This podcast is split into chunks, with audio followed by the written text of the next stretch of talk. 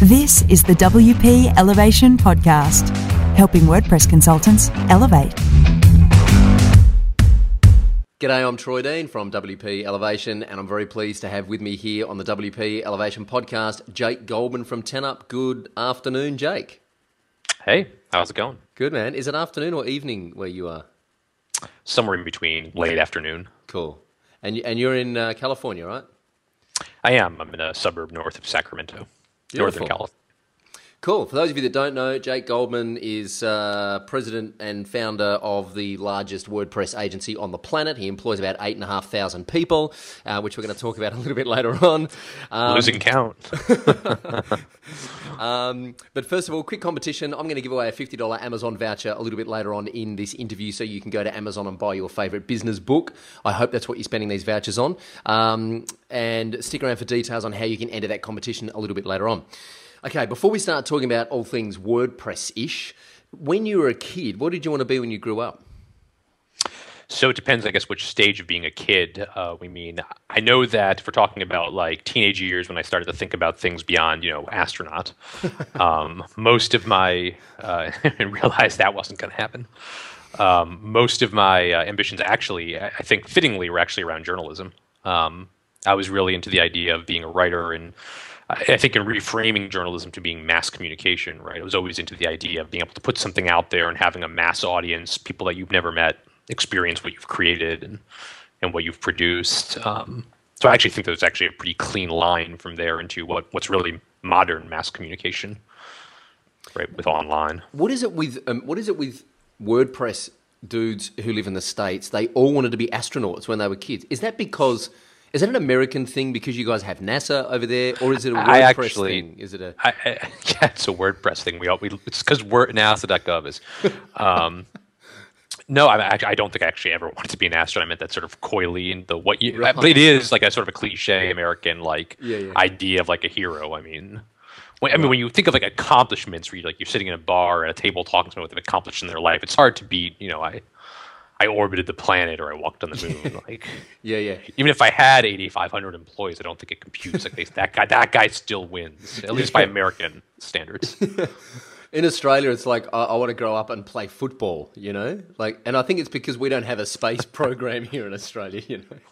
There's definitely a class, you know, in our country too that want our version of football, want to be a that's what they want to be when they grew up. I don't think that usually translates into developer right. um, later, but uh, I admire the the broader cross appeal in, in your country. Yeah.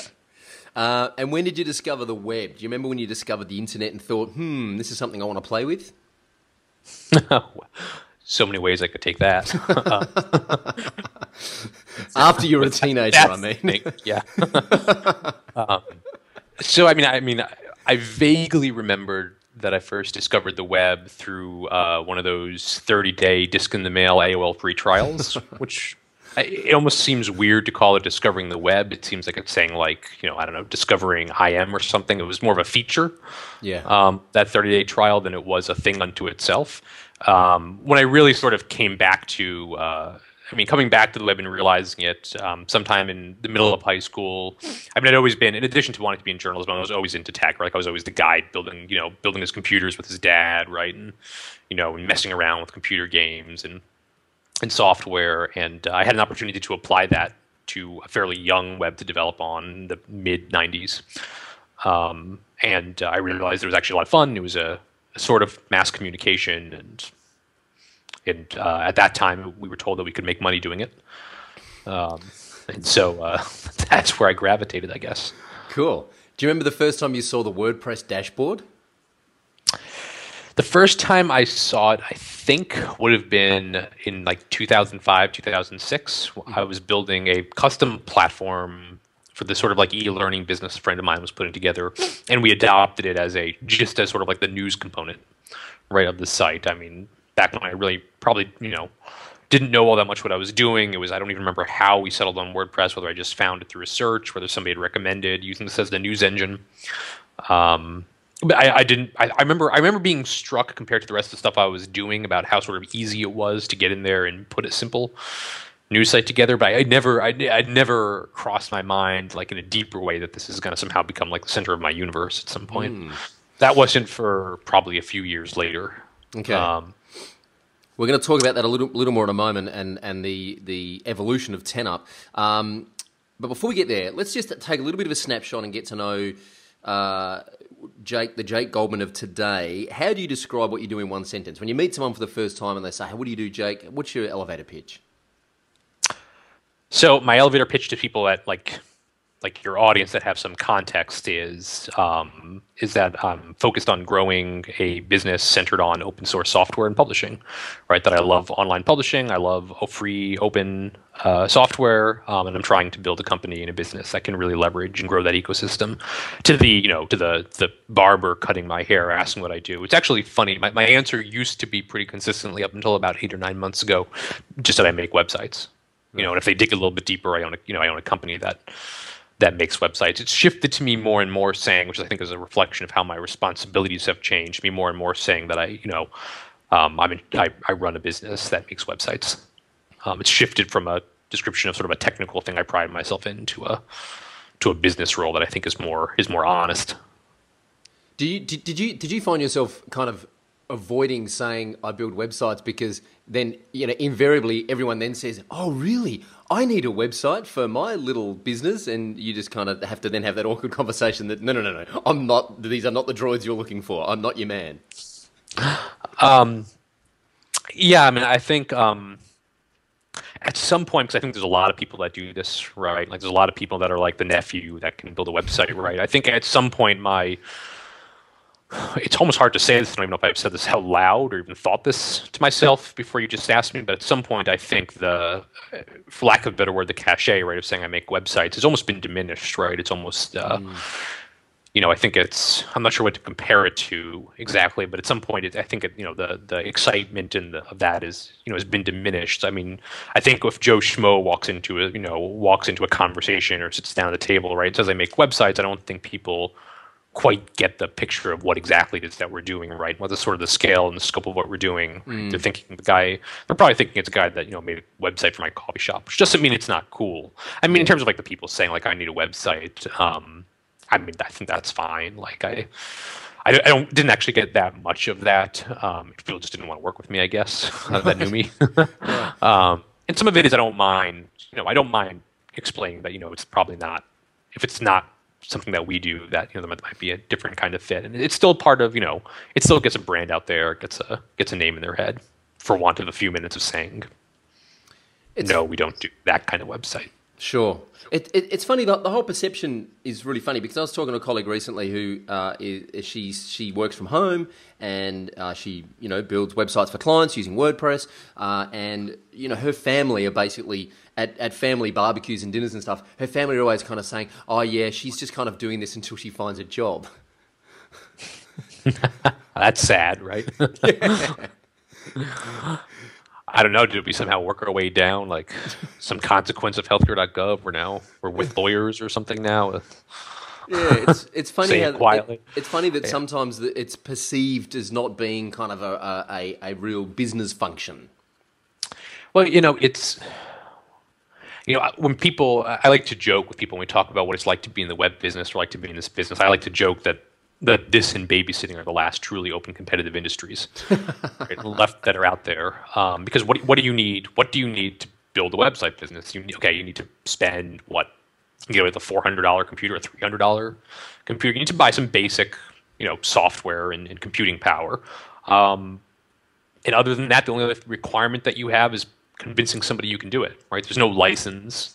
I don't have a thing on my back wall saying I'm a certified web developer right? Nobody asks to see my, you know, to see my state registration, right? There's, there's no, there's very few barriers, right? And the, and the mm. startup costs to doing it if you're smart enough are, uh, it's ridiculous, right? It's on the floor, yeah, right? Everybody has a computer. That's really all you need: a computer and you know, and a willingness to learn, you know, impress yourself. And extrapolate even further from that, right? The idea that, um, I mean, let's broaden babysitter, right? And let's call like home care, right? Mm. Like that can be a 16 year old that knows how to change a diaper mm. or knows how to make sure a five year old doesn't run into the street, right? All the way up to somebody that's you know runs a firm that's like professional nannies, right, and like takes care of people at home and runs homes and right, which is obviously a very high end, right, and a very You know, I, I think in some ways still a fairly uh, prestigious isn't the right word, but respect. You know, more serious, right? Mm.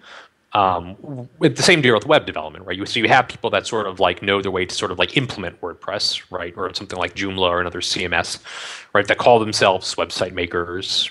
Um, you even have tools like Squarespace now that if you want something simpler, or WordPress.com, right? That you know that you barely you know you need to be technically curious, right, and a little bit sophisticated, and that's about that's about it, right? All the way up to obviously companies like ours and companies like, you know, companies that are much larger than ours, right? Companies like the Accentures of the world, right, that are doing massive things, and IBM doing massive things with, you know, with web technology. I'm not sure where I was going with this particular point of view or particular rant, but it is. I think it's a very. We almost need new terminology, right? Mm. You know, for spaces, or you know, what's a web implementer? What's a professional web developer? It's such a they kind of blur together, I think it's you know I, I, I don't know if I if it's been diminished by being by having that kind of like nephew effect, um, but it's at least sort of nondescript, right? To just say I make websites.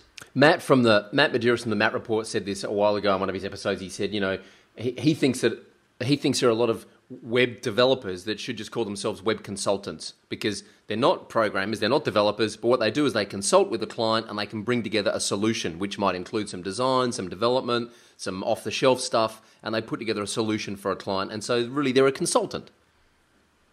Yeah, I mean, I don't know that. I don't know that your lay, you know, your layman person looking for a website really understands that difference or that nuance.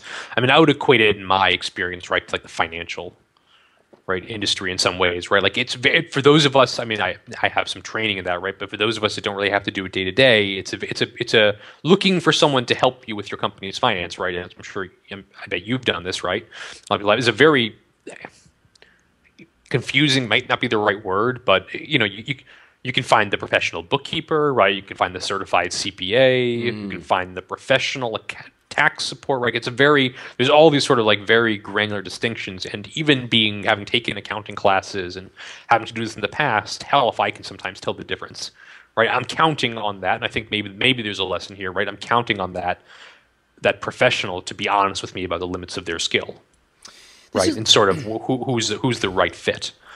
This is a really interesting conversation. It's completely off the script, and we've gone completely left of center. But I really, I would just want to explore this for a minute because this is a really interesting thing. How do you then differentiate? How do you then so? As a business owner, you if you're looking at someone to help you with your company's finances, you want to find the person that's going to add the most value to your company, right? Well, as a service provider, how do you then communicate the value that you're adding to your potential clients as a way of differentiating yourself from all of the other possibilities they have, i.e., you know, getting their nephew or getting someone else who's competing on price or getting someone else who is, you know, a hardcore programmer but doesn't understand the business acumen? Sure. Um, it's a great question. If I, if I don't have an immediate answer, other than just not always being able to think that quickly, um, it's because I think that at the scale that we're at and the kind of scale that we've been at, I mean, I think the guy, like, I think the people running AOL know what they're looking for in a finance specialist, right? Right. And I think similarly, the kind of client that needs us knows a, maybe is a little bit more sophisticated about what it is they're looking for. Which is to say, right before our contact form on our website made it very clear that the starting price the starting price point for a very basic service is fifteen hundred dollars. Is not to say we didn't get a ton of, I'm sorry to say, junk. Yep. Right for our contact form with insane expectations of what, right to this conversation of what it means to make a website. So I do think the audience with the right sort of funnel right, and the right sort of you know tier of a company does self-select uh, pretty well. It's been a while since I've really run into you know the quote unquote nephew can do this, you know, problem at the tier of work, you know, at the tier of work that we need. So I don't really have that problem to a large degree at this point. I know a lot of people still do.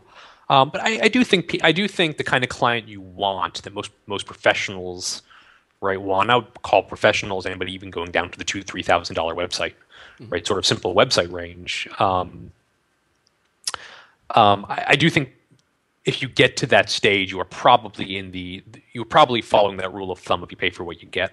Mm. Right, like I mean, similar. Like I would never expect like a finance a finance specialist, right? That I'm going to find one for five hundred dollars, right, to help me out for you know a year. I have an expectation, you know, that re- right or not, reasonable or not, that there's an element to pay for what you get. I mean, we can talk about sort of how you differentiate with once you're in that league, but how you differentiate from those. I mean, uh, going back to the babysitter analogy, right? If somebody confused the 16 year old that can change a diaper with a professional nanny, right? You kind of know what you're looking for. You're kind of self selecting at this point. Interesting. Um, so, at what point did you decide to put? Have, you, have you always had price brackets on your contact form on the website, or was that something that you eventually put in place to filter out the tire kickers? Yeah, I mean, we definitely did not. We at the beginning, you know, at the beginning, you're, you know, you'll take whatever lead you can get in day one and two, right? Um, for a while, it was definitely an open-ended. It was definitely an open-ended form, and I mean, the there was, I think there was one point, especially when we started, some of our customers that were larger traffic started throwing our name out there people that were supporting them. There was one point I remember that we would get easily seven, eight inqu- inquiries a day, right? And it was very clear pretty quickly that of the whatever you know let's do that math. Let's say just during the weekdays times five right? That of those 40 inquiries in a given week 10% of them right are serious leads right? Maybe 20% yeah. Right? Are serious leads in a good week. Um, and no you know no one has time to funnel through that especially because i do take a certain pride in even if somebody's not a fit responding professionally and you know in a way that leaves a good taste in their mouth. So I mean, I actually, this is a little bit embarrassing to admit, I actually put up a rather, I actually put up what I thought was sort of a tongue in cheek funnel, right? That's sort of like teased a little bit people around what their expectations were mm-hmm. around price and took it down about three days because I realized that what I thought was sort of teasing and poking fun was actually probably uh, obnoxious, right? and rubbing people the wrong way. And so I chose some. I think I had something like, you know, I, I can't remember exactly what it was, but it was, uh, you know, something like you know zero to fifteen hundred dollars. You know, you have nothing else to do. Yeah. you know, you know, kind of kind of a thing. Right. Um, I think it was probably at a point where I was just fed up of. I was probably so pushed to the other direction in terms of the pendulum of being fed up of people emailing us saying, you know, you made 9to5Mac's website. I have a website that I would like a great looking blog for seven hundred dollars. Yeah. Right. That I'm just like, I, you know, I, I almost, I, I still have this in me, although I'm professional about it. Like, I, I almost find that offensive. Yep. Right that kind of assumption. It's it's such a it's such a condescending is not the right word, but to me, it's such an offensive, demeaning way. I hope I'm not offending somebody that builds websites for five hundred dollars, right? But in some, at least for me, it's such an offensive, demeaning way of you know, you know, of looking at our craft. And right. To me, it's like an artist making a beautiful painting and someone coming up and saying, "I'll give you two bucks for it." Right. it's like, it's like you know, what do you think happens here? Right. Do, do you think there's a magic button? That launches a blog? Do you, I mean, do you think I, I shouldn't make more than ten thousand dollars a year? Like what? You know, and, and, in fairness, a lot of it is I think just naivete about technology. You know, we can have a whole other philosophical conversation about how certain, especially some giants in the industry, have made certain things so easy, mm. right? Online, right? Mm. I mean, for all we, you know, I can get philosophical about like you know companies like Google, right? That that really drive the perception of cost of technology right down into the floor because you get so much for free. Mm-hmm. Um, but that's a whole other. So isn't it? Isn't it then? And uh, I'm just gonna take the script and throw it in the bin because I think we're onto something here. Um, isn't it? Isn't that? Isn't that? I have this conversation all the time, so I'm really glad that we've kind of jumped into it. But isn't that then our responsibility to educate because I hear your frustration, and I did exactly the same thing. I got super frustrated with the time wasters, and so we put pricing on our website, and it just eliminated you know eighty percent of those inquiries and just saved heaps of time.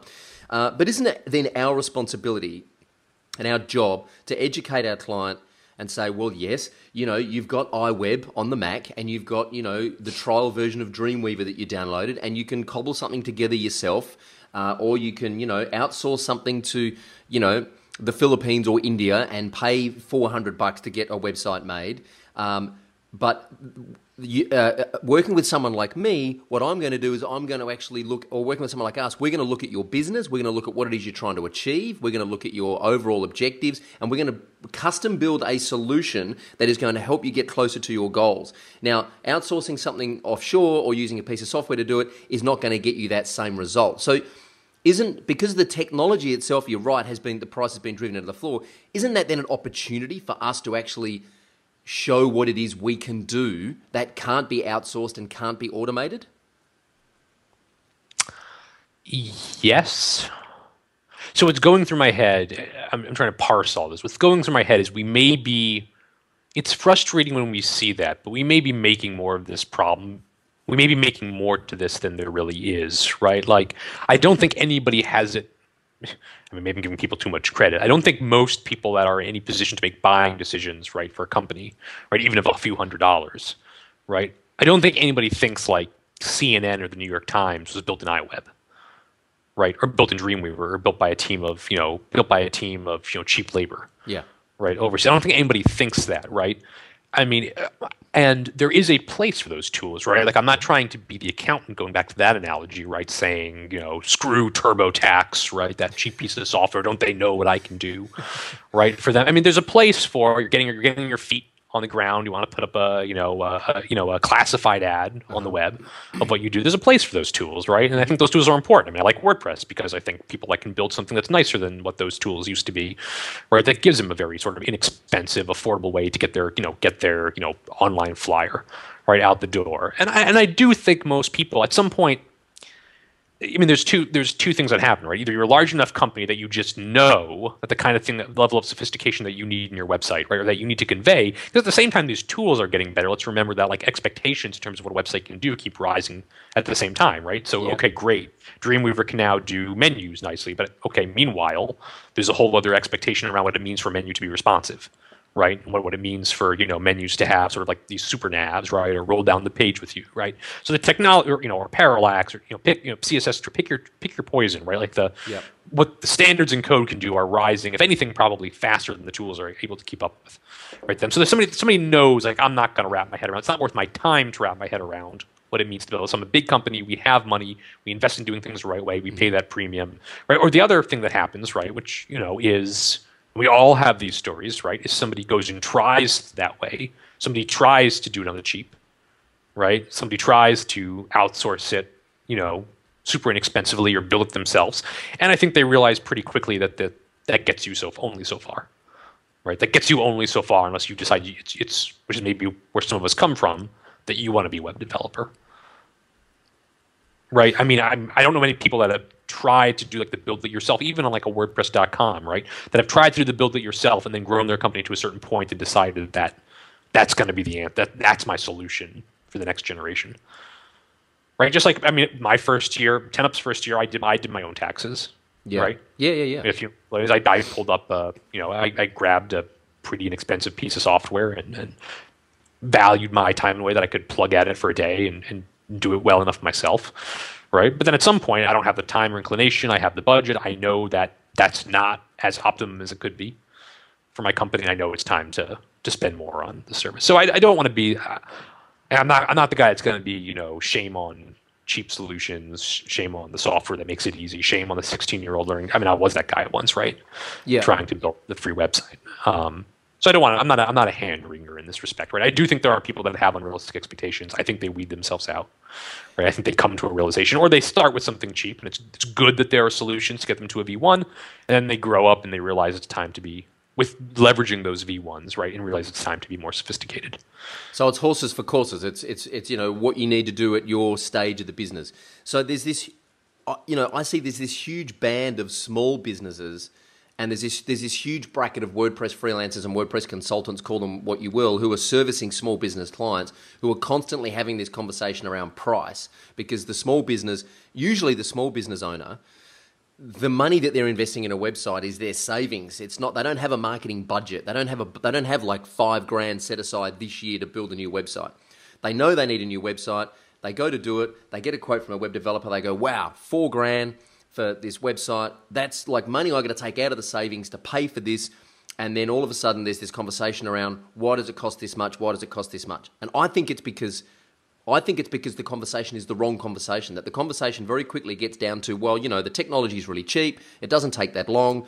And we're having a conversation about time and materials. We're not having a conversation about how this is actually going to impact your business and how this is going to help your business grow and generate more revenue. Now, obviously, guys operating at your level, you're having that conversation with your clients because your clients understand that. But how can a freelancer who's working with a small business client, how do freelancers, which I'm sure you were at some point, how do you educate smaller clients that this is an investment in your business, it's not an expense?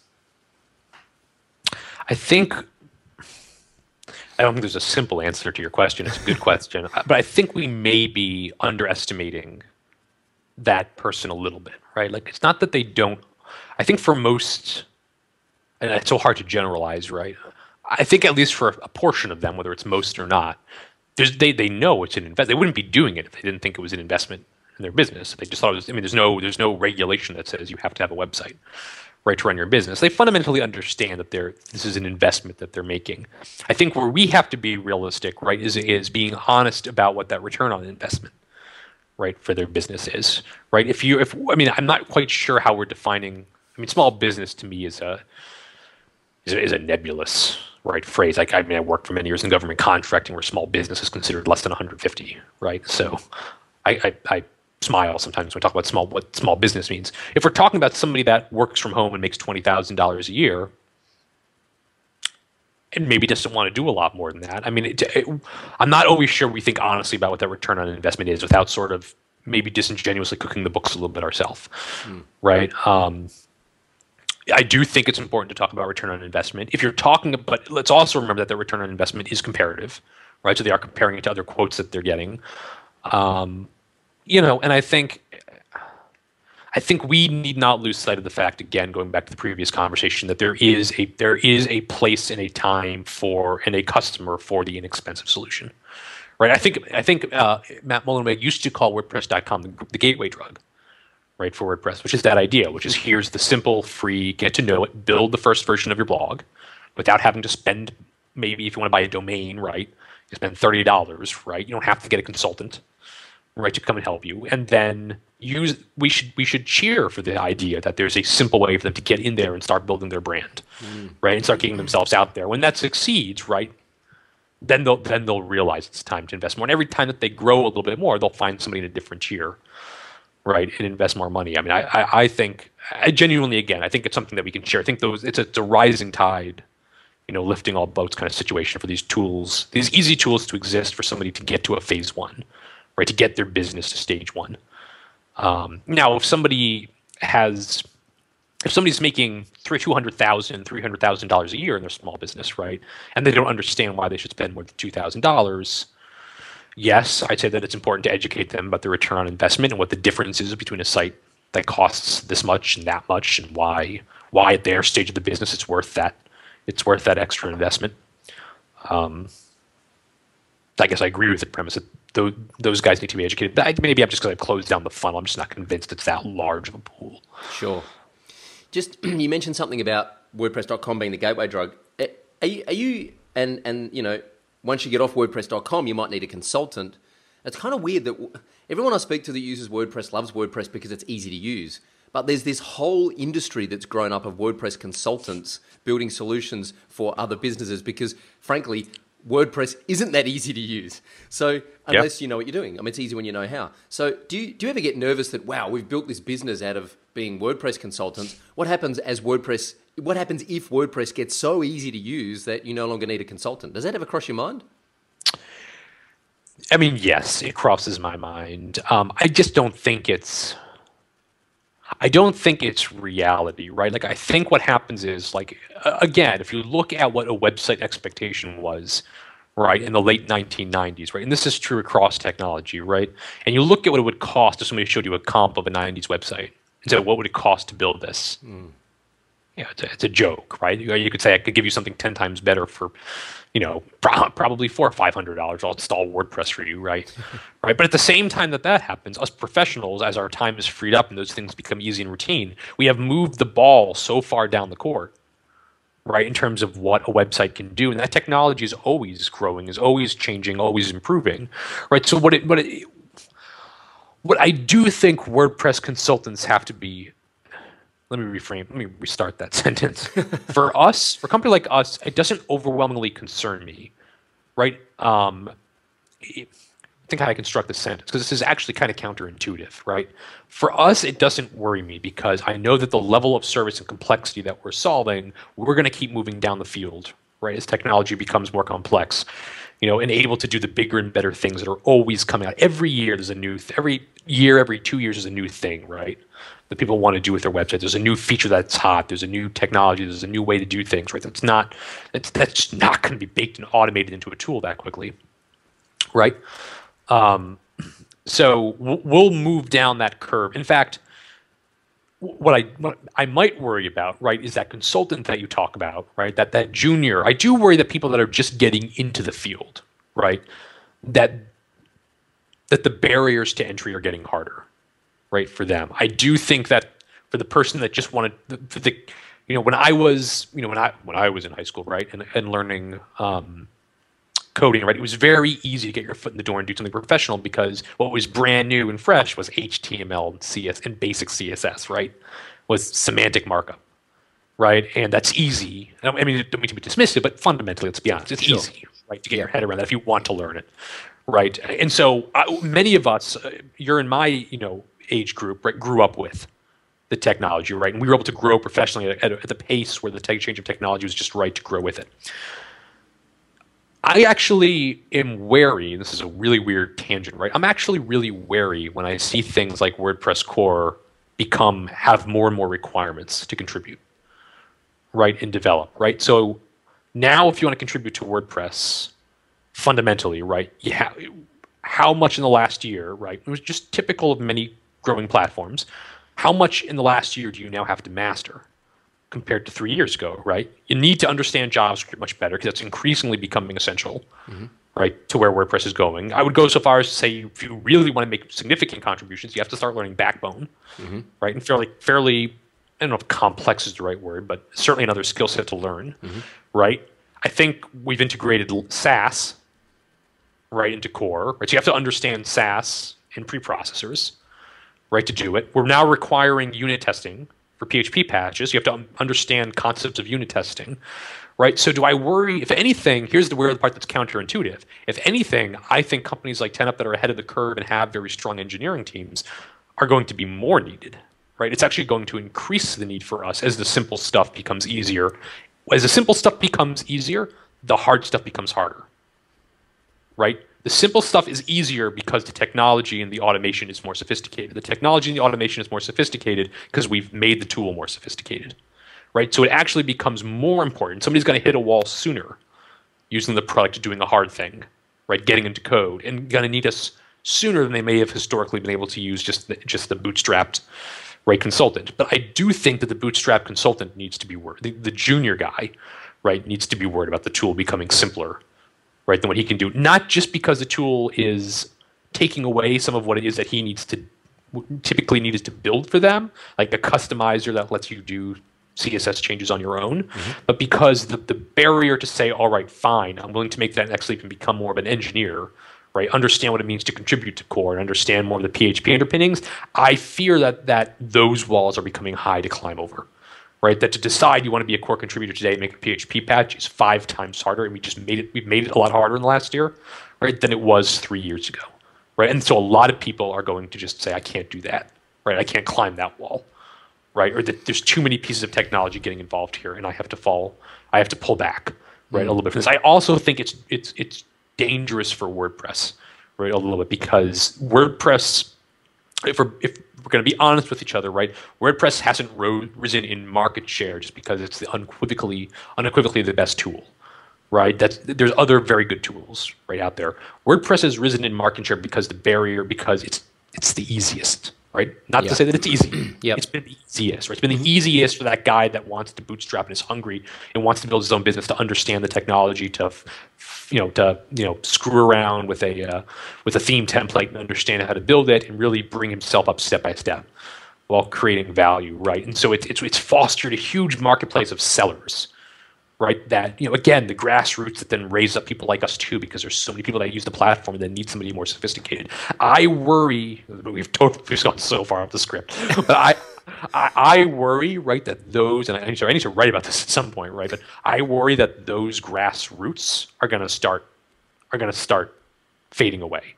I worry that we've become a more elegant platform, right? We've integrated things like Sass and unit testing that make for a better product, mm-hmm. right? A better tool. Mm-hmm but are you know, but at the same time, we've made a more complex tool, and we've taken away that those low barriers to entry, right? Do you think that the It's a very interesting point that you raise. I, I, do you think that the th- do you think that the marketplaces, like if as long as there are people selling themes and plugins relatively inexpensively, that I can as long and as long as installing WordPress is relatively simple, which it is. I can install WordPress. I can, you know, for less than 100 bucks, I can get a good theme. I can get, uh, you know, a handful of plugins and make this thing kind of almost do what I need it to do within a couple of hours, regardless of whether it has pre-processor support, unit testing, backbone. Because as a as a bootstrap business owner, I don't really know about that stuff. I don't really care. I just needed I just need an outcome. Yeah. So yes. So I mean, there are always. So when we talk about like when we when we talk about like sort of the people that just need a consultant to do anything, right? I always I always bring it back and remind myself of auto mechanics yeah. work, right?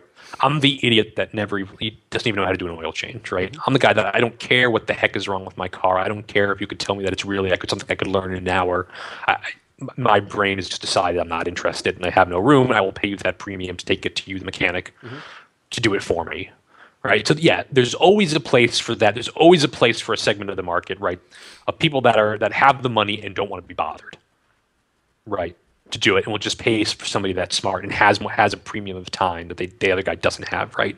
To go just do it for them and figure it out for them. The setup that'll always be there, right? That'll be there for WordPress.com sites, right? There'll be there'll be people that just want somebody to tutor them and do it for them.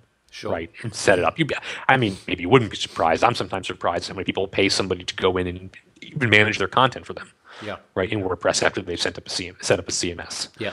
Um, so there'll always be a place for that too. I guess I'm referring to like what that what the what the what the middle looks like, right? There's always always every market, right, going to be a place for that high end consultant, right?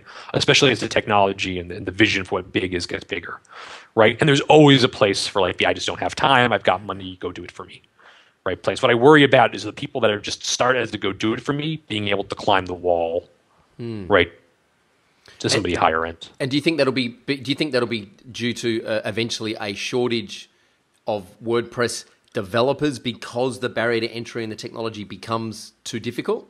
So, if, as a consultant, for example, I can build a sustainable business as long as I know that I've got access to good designers and good developers because my job is to put together a solution for the business. But if I don't have access to good developers, because they're all off now learning Ruby or Node because WordPress just got too difficult, then my business is in strife if I'm just consulting on WordPress, yeah? Um, trying trying to nail down the question in there. I mean, so the question is, do you think that eventually there will be there will be a shortage of WordPress developers because you know 10up and WebDev have employed them all? no, I mean. I mean, we're all for all joking aside, we're pretty far away from that. Obviously, um, the uh, I, I don't know the answer. I mean, a healthy, growing ecosystem needs it needs developers, right? Obviously, it needs a lot of developers, and it needs to have it needs to be easy enough. It needs to have a low enough barriers to entry that that lower price market. Number one, that there is a low price market, right? Like we need the low price market, right? WordPress. There's as much opportunity at the high end of WordPress as there is now because of how easy it is to get your foot in that door. Yep, I absolutely agree. Right, so that's that's important. That has a lot to do with our philosophy of why we give back, right, and and you know, and, and want to support a community more broadly than just our own brand, right? It's, it's essential that that grassroots, that those inexpensive solutions remain, you know, remain healthy, right? We I don't want to be, you know, I don't think we want to be like Adobe CQ5 or something, right, where there's a very tiny market, right, but in just a very narrow, very narrow, extreme high end market. Because I don't think, I mean, I think at the end of the day, if those are your choices, you're going to probably probably choose more often the commercial non-open solution, right? That has the roadmap, right, and has the the big company name behind it. Um, so that's essential, right? The other thing that's important, I, you know, I obviously talked a little bit about this in my article about WordPress as an ad platform, right? Is is the good talent being attracted, right, to a platform, or to the extent, which I think is where WordPress is today, to the extent that not all of the best talent. Because let's, I'm gonna, I'm gonna uh, say something honest here, right, and say a lot of the best talent isn't interested in WordPress, right, in the ecosystem, and you there you then have to have a decent a decent ecosystem of people that can that can climb up to that point, right?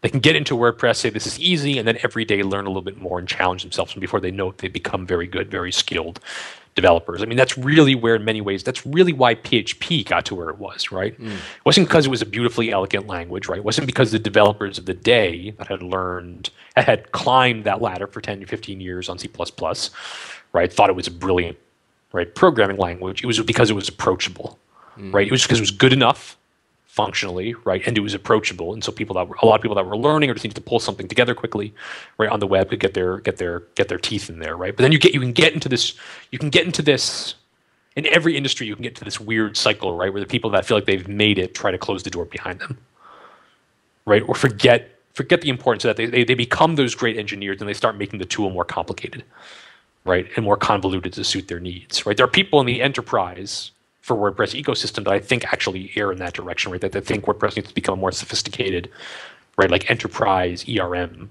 right? Kind of platform. Um, you know, I, I don't think that way. I think there are there's plugins. I think there are modules. I think that the the life. I think we actually want to be wary of the life cycle of product from consumer driven tastes, right, to overly complicated product that only you know confirms, uh, you know, appeals to a niche. Mm. Interesting. Well, it's been a uh, very interesting philosophical rant on the state of WordPress and where it's headed.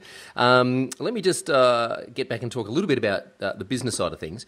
10up sure. is undoubtedly one of the largest, if not the largest, dedicated WordPress agency on the planet, as far as I can find.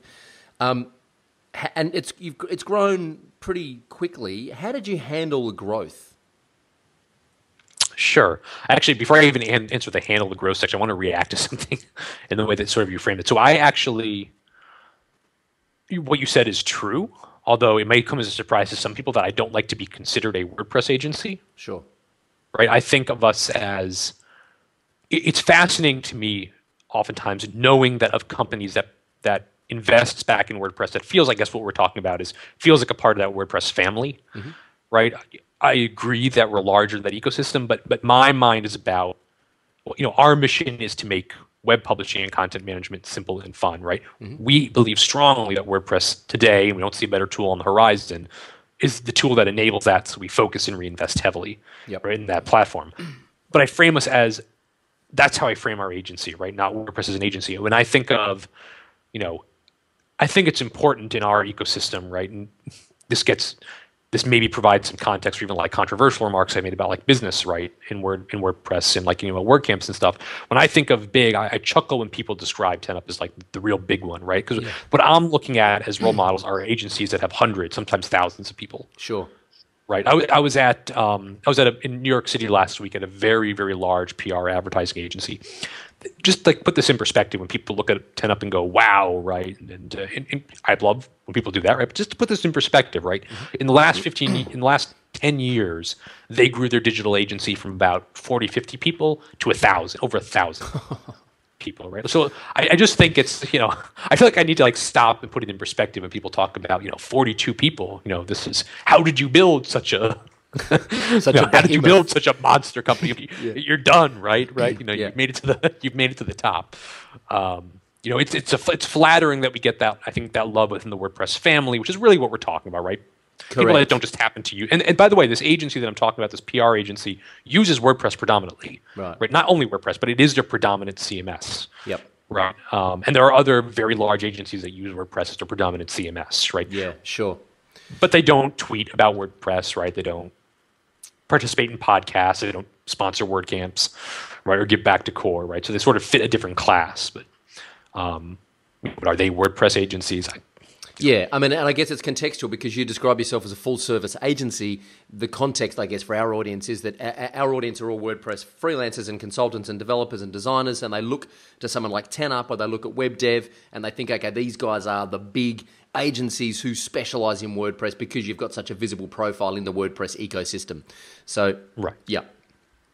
Right. And I do think we should be, and I do think, you know, we should be more inviting, to keep taking this off track, we should be more inviting and we should, um, we should have our eye, I'd like to see our community have its eyes open to, more open to beyond that like 40, 50 scale of people that are really using the software you know, you know, in a, in a big way. I think we should do. We've seen some of this recently, and I think we should, I think we could all do a better job of inviting them and inviting some of those leaders to participate in our community and give mm. us give us a different class of role model.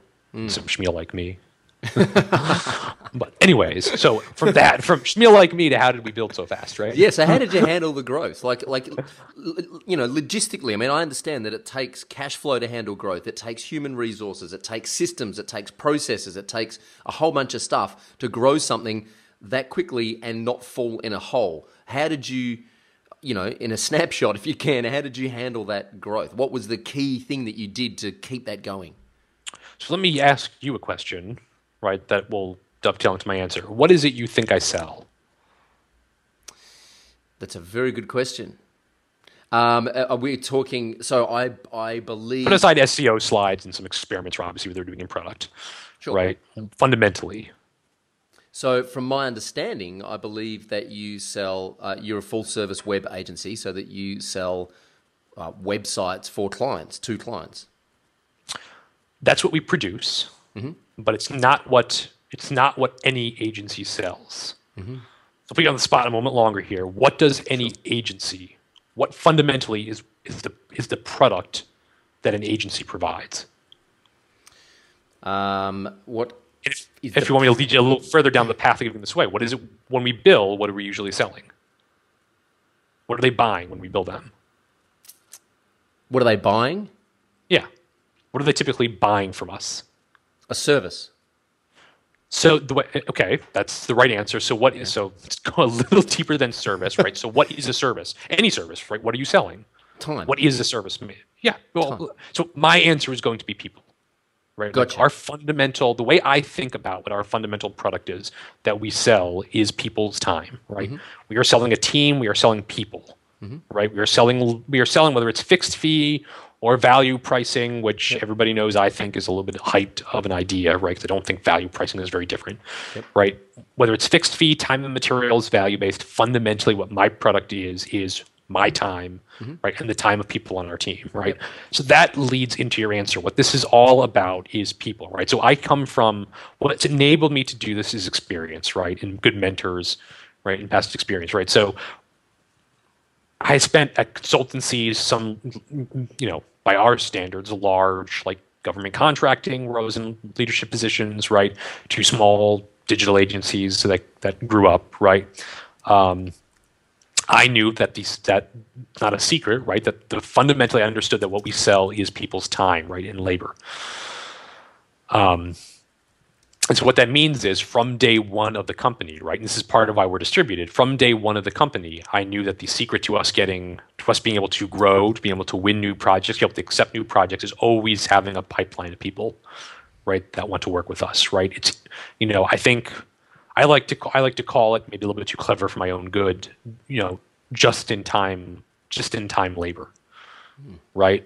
Uh, I would describe my model, right? So if people know just-in-time manufacturing, right, the idea is that the stuff is ready and shipped to the manufacturer for parts just as it's needed, right? Instead of sitting in a warehouse. I have always, including right now, I always have a group of people of varying cost and talent, right, and quality, a bench of people that are interested, want to work here. Some of whom have been trialed, some of whom we just know do good work, as well as an overflow of sort of what I would call sort of emergency contractor resources that we'll pay a premium for right that can do the work. What that enables me to do is to be able to say yes when it, when i don't necessarily have someone sitting around today full time at the company now able to do you know a product. But it enables me to do with a reasonable three to four at the outset six weeks of lead time it lets me be able to say yes to just about any worthwhile opportunity.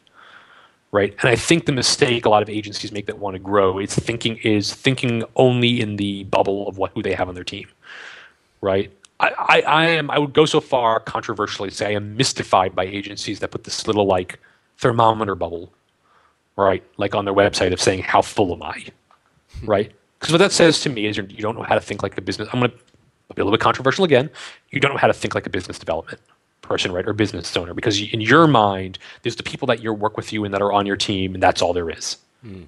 That's all the resources you have available to you right, to get a project done. I don't think that way, right? I want to always keep a close tab on what the current team's availability is so we don't overstaff, mm-hmm. right, on people. But I'm I'm always prepared and have people that are I'm not paying today that I can get on board pretty quickly, right? That can come in and enable me to say yes, right?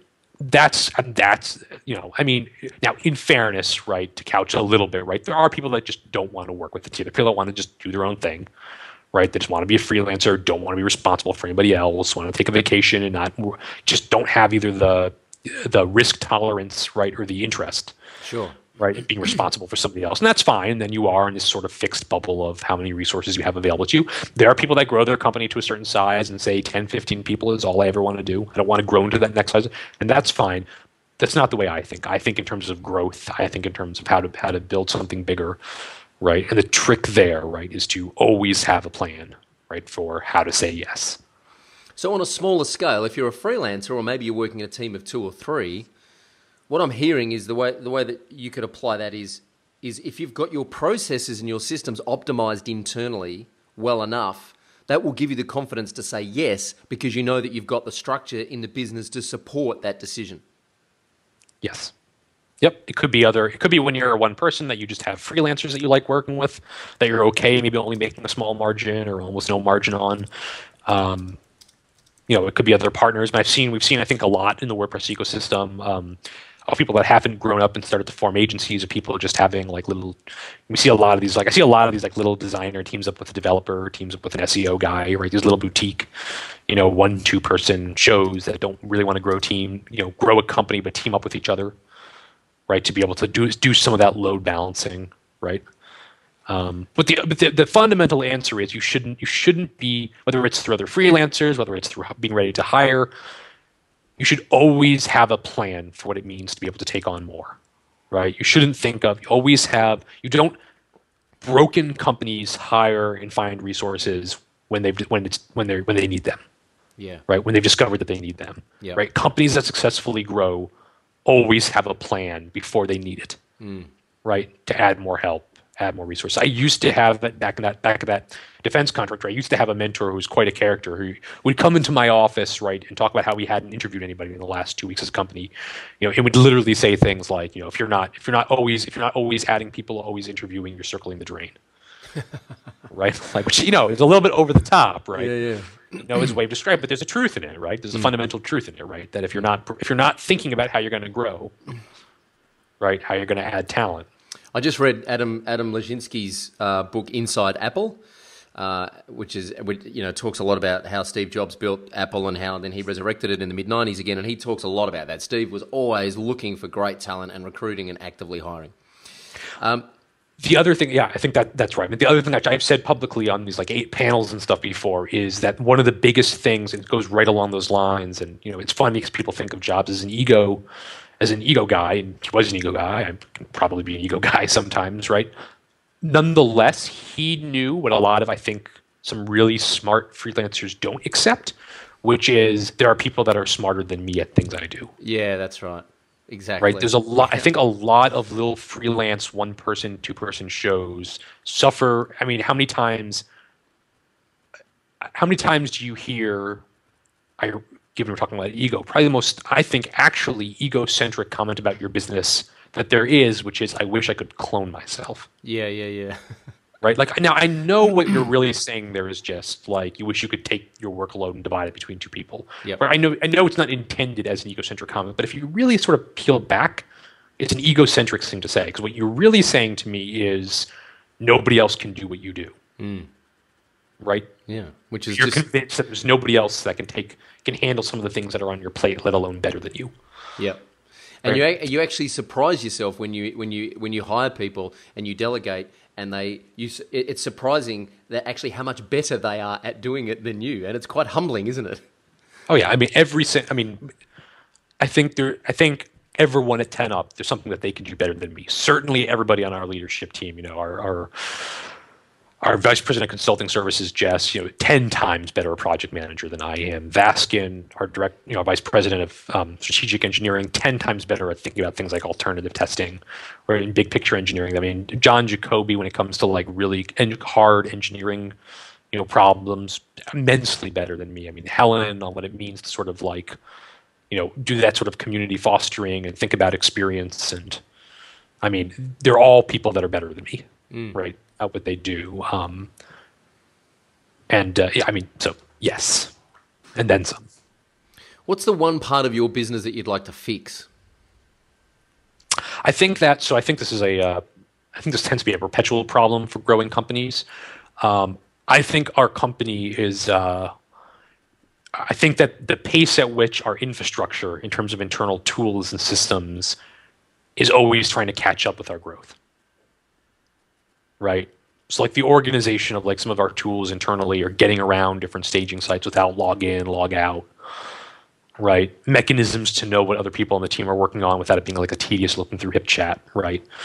Some of like the infrastructure of the company, right, needs to catch up. You know, which is something we're working on. Needs to catch up. You know, with the scale of our team, and we compensate for that. You know, it's not it's not anything that's hampering us in a serious way, right? But there are definitely you know you start to see inefficiencies, and I, and I think I think any it's what we call growing pains, right? Yeah growing pains is a funny thing because every company that I think I've worked at that grows says they're going through growing pains, whether they're at 10 people or 100 people. Um, I don't think any growing company stops having growing pains, right? But there's this reality of like every time you move into that, every time you grow, you start to have, you know, new problems. When you, so people that get to like that 10, 15, you start to grow into that space where you can't as the owner be doing your, you can't as the owner keep doing your operations, right? You can't be doing payroll right? You can't be overseeing like finance, right? You need to you need to start bringing in infrastructure, right, to catch up and do that. At our size, right, I think there's another layer of it. Like we just hired a few months ago our first dedicated business development person. We have our next starting soon, right? We're at an infrastructure scale where I, as the owner with a couple of my VPs, can't afford the time to be focused on business development, right? Mm. You know, we're now getting to the point. We're now at that point where like we still have contractors doing it, but I, and you know, it starts to feel like, well, is finance something we should have someone dedicated? Right to. We have people on our team, me, you know, you know, one of our vice presidents, uh, you know, a, uh, a contractor that we use, right? That special, that know it, right? That can do it. But you start to get to the point where you feel like, okay, it's annoying. It's, it takes enough time that it's annoying, right, to the people for who it's a hobby project. But it's not quite at that point where you can justify saying, sure, let's bring in someone to focus on that. So I, I do think we're at this, I guess, long-winded answer as I tend to be, right? But I think we have infrastructure in the company, both in terms of side jobs that's there things that are still side jobs for some people, tools that we use in the company that need to catch up. Gotcha. You recently invested in SEO slides, which will will uh, which we're going to mention again in the competition in a moment. It's this is your this is the first foray into product for 10up as opposed to client services. Is this something that you will see more of from 10up? Is it something? Is it is it a space that you're going to play more in in the future? The short answer is yes. Um, I think I think we'll any product that we commit to will be serious about, right, and in it for the long term. Um, I mean, in no sense of the word do we think um, do we plan to pivot, right, and become a product company. Agency will always very, you know, well, you know, you should never say always, right? Who knows what things look like in 20 years, right? But agency is very we, we don't see at this point any sort of future right where agency is not the center of what we do right in the main way we, we make money. Um, i think we're going to diversify in that direction a little bit. We're going to get some things out there that we think provide value problems that haven't been solved by other you know by other people. And we'll see how it does. You know i'm very i'm very curious to see how over the long term something like seo slides some of these other products that we'll work on which are much less grand i would say in scope. Um, you know, than what SEO slides is trying to accomplish. Um, we'll see how they do. In a nutshell, I'm not. I'm not. I'm not. I'm, I will say I'm not going in with any sort of sense of like this is going to be this is this is easy cake, right? I think there's there may you know. I think a lot of people have bad ideas about how big this about how big the product market is in in WordPress. So we'll see. In a nutshell, why SEO? What, what does SEO Slides offer that something like SlideShare doesn't? SEO Slides, for those that don't know, is a presentation plugin for WordPress. Uh, allows you to build presentations and then Im- have those presentations embedded or used as a shortcode on other WordPress sites. So why is why would I use SEO slides instead of SlideShare? It, it's a great question, and I think slide. I think you've gone further than most in identifying that SlideShare is really our competitor. Um, I think people have incorrectly pointed to things that are like incorrectly think of like PowerPoint or other online slideshow builders, right? Because that's not the center of what it is we do. Our question is, I think the fundamental thing we're trying to solve and address, um, when you really break it down, is a fundamentally simple question, which is um, no different than why WordPress instead of like Squarespace, right? You know, or a hosted you know product like that and i think the answer for most people the the philosophical answer is because we believe in content ownership right? We believe in control and ownership and the freedoms of open source, right? So I think our fundamental question, right, is if we agree that being able to digitize your slideshows provides value, right, and distribute them provides value in SEO in terms of its content mm-hmm. that you should be capitalizing on, right, provides value in terms of directing people back to your site, right? Provide, if we agree that this is fundamentally content that provides value, our fundamental question is why are you giving it away to this proprietary, controlled, not yours platform called SlideShare? Right? Why would you not want to host that on your own website? Why would you not want your branding instead of SlideShare's branding? Right when your slideshow gets embedded everywhere, why would you not want those backlinks coming to your site instead of SlideShare? Why would you not want that conversation on your site? Instead of SlideShare. I mean, did you know that SlideShare charges you for the analytics about how your slideshows are performing? Mm. They charge you way more than we're charging even for the premium version, right, of SEO slides to be able to get data about how your slides are performing, right, on the web. You don't have control over the conversation. If you search and there's great content in your slideshow, your website doesn't come up. Yeah right as this as the uh, as the source. And you know there's companies out there that are doing you know that are doing, going to conferences and giving talks have this sort of powerpoint culture right that are doing this all the time right? So our question is why do you not want that content on your website just like a blog post just like a page driving con- driving traffic right to your site? Yeah. It's a good we're uh, not trying to we're not trying to solve creation. There's some really neat stuff in there that's beta but pretty neat around creation. I think we're pretty proud of like our basic canvas editor you can drag and drop and you know create create slides, but that's not that's not fundamentally what we're trying to do. We're trying. I mean, I, I think people that are trying to build like the you know people trying to build like web based presentation tools think this is ever gonna this is ever going to whether that technology moves to the web, whether they're going to compete with Microsoft and Apple, right, or even Google on like slideshow making creation tools, right? I think is I think is silly right? Almost. I mean, yeah, 10up's going to go toe to toe with Apple and create a better keynote, right? But you can create. This, is, this is the tool everyone wants. Everyone except maybe geeks, right, wants to use to make their wants to make their slideshows. I mean, get real, right? Like maybe if we have thousands of people and Apple quality engineers at some point, do you need do you need the WordPad equivalent? Do you need something for basic people that want to throw something together quickly? Right, that want to do it right on their web. Yeah, sure. That's not what we're trying to solve. What we're trying to solve, and think we are solving, is distribution. Distribution, yeah, yeah. Right, of content that you're creating. I mean, my dream, I'm giving this away here, right, but I've said this elsewhere. My dream is the day when there's an export, when built into Keynote, there's an export to my web to SEO slides. Mm. option that saves that keynote slide right to your website. Yeah, that, that was my next sort of thing. I did a presentation yesterday at a, at a a speaking engagement up in Brisbane for a bunch of mortgage brokers, and I built the presentation in Keynote just because it's so easy to build beautiful, gorgeous presentations in Keynote. But I can then just dump that out as a PDF and import that into SEO slides, right? Yep. And, and eventually, I want. Because I use SlideShare for that. I use SlideShare to distribute my slides and put it up online and drive people to my SlideShare page. And I'm giving all that traffic to SlideShare, whereas using SEO slides, I could be driving all that traffic back to my website. And you control it right? Yeah. What if SEO slides decides they want to start charging you? Yeah. Or they want to put ads on your content. Yeah. Or they want to start making you pay if you have more than 10 slides. Yeah. What if they just go out of business? Yeah, yeah. That's right. right? Um, I mean, like, I just think, um, you know, I mean, as technology gets better on the web, right, the idea that you're going to give your content to a third party to host it, right, is silly. It still makes sense for very expensive operations like video, right? Yeah. Very expensive, bandwidth intensive. Slides are not bandwidth intensive. Yeah. Right. Or heavy on a website by modern standards. So I don't know why any more than you want to go to some other site, right, to put your blog post there and then embed it on your WordPress site. Right. It doesn't make even make sense to me, except for the technology being there, why you want to give it away. Yeah, that's right. Well, the, the, only reason it makes sense is because someone else is providing you the opportunity, and the technology to do that, and right. there, there isn't another option. So that's why yeah, people use like, SlideShare.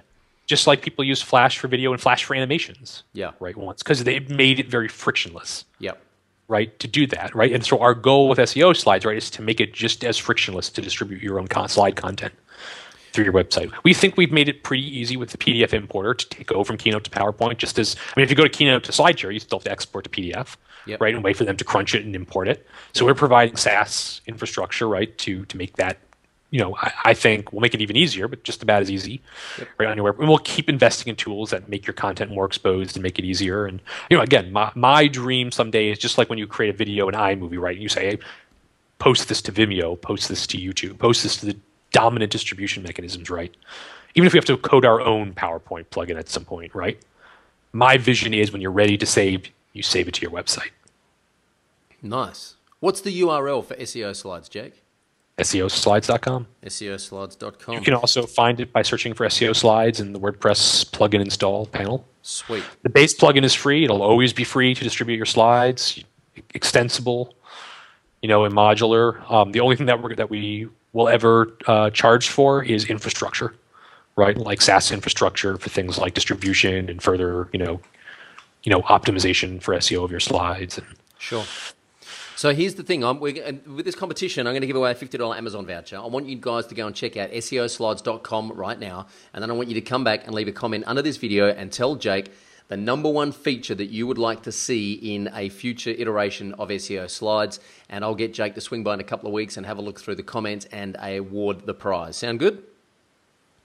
Sounds great to me. Awesome. Okay. Hey, this has been. A, this It's a free copy of SEO slides, right? Say again. It's a free copy right. of the free plugin. That's right. I will give away a free copy of the free plugin. This is a this is a long uh, interview, but I'm telling you, I, I, this has been fascinating insight, and it's been we've waxed lyrical about a whole bunch of WordPress stuff. Um, I, let's just quickly dive through the Elevate round now. This is a series for those of you that don't know. WP Elevation is a is a business accelerator program to help WordPress freelancers and consultants build a business. Uh, so I'm basically trying to help a whole bunch of people build businesses to compete with 10up and uh, WebDev. Hope that's okay with you, Jake. Um, so, series of quick questions and quick answers just off the top of your head. What's the number one thing any freelancer or consultant needs to know? There are people that are better than you. Nice. What's the best thing you've ever done to find new customers? um, do phenomenal work for our current customers and and build good relationships with people with complementary services. Nice. How do you stop competing on price? Um, can I give a little bit of a longer answer to this one, Sure. or do I have to keep it? Is this like like the fire round or something? Yeah, it's like the fire Sure. round, but that's okay. There's no rules. I, I would say re- reframe. Okay, here's the fire round answer. Reframe your question to how do you um, convince people that you provide more value. It's not about price; it's about value. awesome. Uh, any tips on writing better proposals? Don't don't use generic proposal templates. Hmm, interesting. take the ti take the time to craft your proposal, even if you think you'll lose. You can still win in leaving a good impression when you lose, right? When you write a proposal, always always take the time. Not to say don't reuse anything, but always take the time to craft your proposal a bit. Favorite tool or system for CRM? I'm so not the tool guy. Um, I uh, we we use uh, Pipeline. Okay. Uh, pipeline. What's the best way to keep a project and a client on track? Great project managers. Uh, any ideas for getting referrals from your existing clients? It's no more complicated than just do great work. Awesome. all the techniques in the world aren't gonna you know aren't gonna get them to refer to somebody to you if you do bad work and frankly all the referral bonus programs are just gimmicks because the truth is if you do great work for them they're happy to tell someone looking that you're good What's the number one thing you can do to differentiate yourself?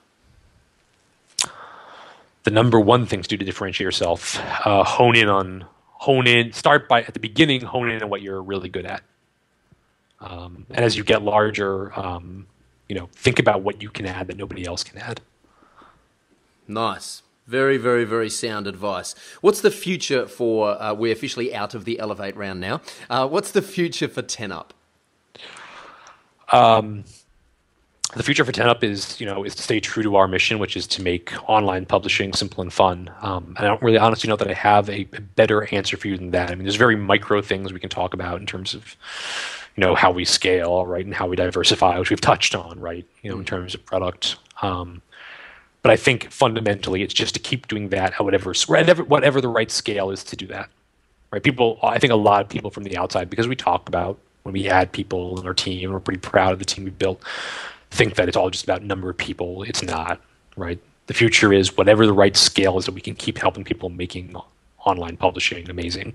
And i would remind people that the way i phrase that is not just is not just service right? Consulting and services is part of it. But i think we'll, we'll do any number of things that stay true to that fundamental vision whether it's seo slides right or other products that stay true to that vision of making publishing online simple and fun And uh, where will where will Jake Goldman be in three years? Will you still be at the helm of 10up? uh, maybe on a beach sipping a Australia sipping a cocktail. I hope. Nice. Good uh, we spoke about that at Pressnomics actually. spoke about getting you out here. So yeah, it's. I hope that my expectation, if I have to make a if I have to make a prediction, is that I'll still be right. You know, I'll still be helming the ship here, right at 10up. Maybe I, w- I would like to be in a more focused, a little bit more of a narrow role as you go to a larger scale than I am today. I'd like to have fewer things on my plate and be able to hone in more specifically, you know, on some of our objectives. I will say that I really I, I hate sort of like the three year for anything like the three year, five year. Mm-hmm. I don't know anybody that has, that has in this business, in particular in technology, that has ever been able to look back three years and say that they would have been doing what they thought been, been where and doing what they thought they'd be doing today. Yeah, I just don't know that. I don't know. Three years ago, there wasn't a 10up, right? Like I, I, yeah. If you told me I'd be having this interview and having you know on top of a forty-two person company, I would have would have thought you were nuts. You're lucky to you're lucky to be able to see 12 months into the future, and uh, particularly yeah. in this space. Um, awesome. Just before we wrap up, what is the number one piece of advice you would give anyone starting out, any entrepreneur trying to build their own business in this space? The number one thing that you could leave them as a takeaway. Starting a business in just broadly in the WordPress space. Yeah. Um, you know, um, this is the one question I wasn't prepared to answer uh, for this one. Um, I mean, I feel like we've touched on so many of those points throughout. I would say don't. Uh, I would say work hard. Know that you have to know that you'll have to start small and earn your way up. Um, you know, don't uh, don't be under any illusions that this is. You know, I think this is a gravy train. I think some people come into this, especially into the product side of our business, thinking there's a gravy train here um, and are in for a rude awakening. Um, be prepared to work hard. Look for help don't expect instant don't expect instant success. Great, very um, uplifting advice, Jake. expect for your life to be miserable for a year. Where can where can people reach out and beg you for help, Jake? now, where can people reach out and thank you for your time? Uh, if you go to 10up.com, um, uh, you'll find all of our contact information on our contact page. Most of those contact forms I'm still included on those lists. And you can hit me on Twitter Jake M Gold, J K E M G O L D, or just the Atena handle. Cool. Uh, finally, who would you like me to try and interview for the WP Elevation podcast, and why? So, um, I mean, there's so many names that we could list, um, and I won't shill for other 10uppers. Um, I, th- I, think actually a great interview for you, um, and, and, I'm also not shilling for my neighbors because it so happens I've got to know them because they literally live about a mile away from me.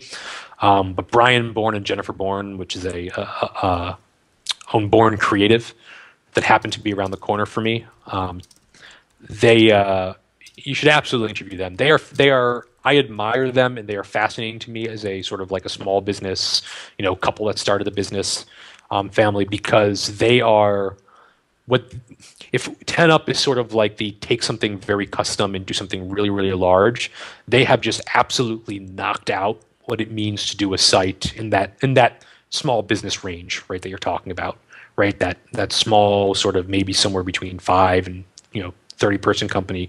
They have just absolutely systemized, processized, just built built a machine for what it means to efficiently give people a great price for a great outcome, right? For small business sites and just move them through this machine that they've they've built that gives people I mean, I admire the way that they've created a very compelling price point for a really great right audience while still delivering at that price point amazing service like they're, they're just the way that they've automated the entire so much of that process awesome. right and built tools and systems and automation um, for people that want to be in that small business site and want to know how do i make money serving the three six ten thousand dollar right customer there's just so much you can learn from them all right. Well, Brian and Jennifer Bourn from Homeborn Creative. I'm coming to get you courtesy of Jake Goldman. Bourn Creative. Bourn Creative. Bourn Creative, is it? Yes. Yep. Cool. Not homeborn creative. Nope. All right, Brian and Jennifer Bourn of Bourn Creative. I'm coming to get you for the podcast. Keep your eyes on your email inbox. I'll be in touch shortly. And Jake Goldman, thank you so much for spending an hour and 17 minutes with us on the WP Elevation podcast, man. I really appreciate you taking some time to talk to our audience, and I wish you all the best for the future at 10up. And I'm sincerely hoping that we can get you out to Australia in the not too distant future to come and speak to us in person. I had a great time chatting with you at Pressnomics this year, and uh, I look forward to keeping in touch uh, in the future. My pleasure. Thanks for inviting me. Thanks, Jake.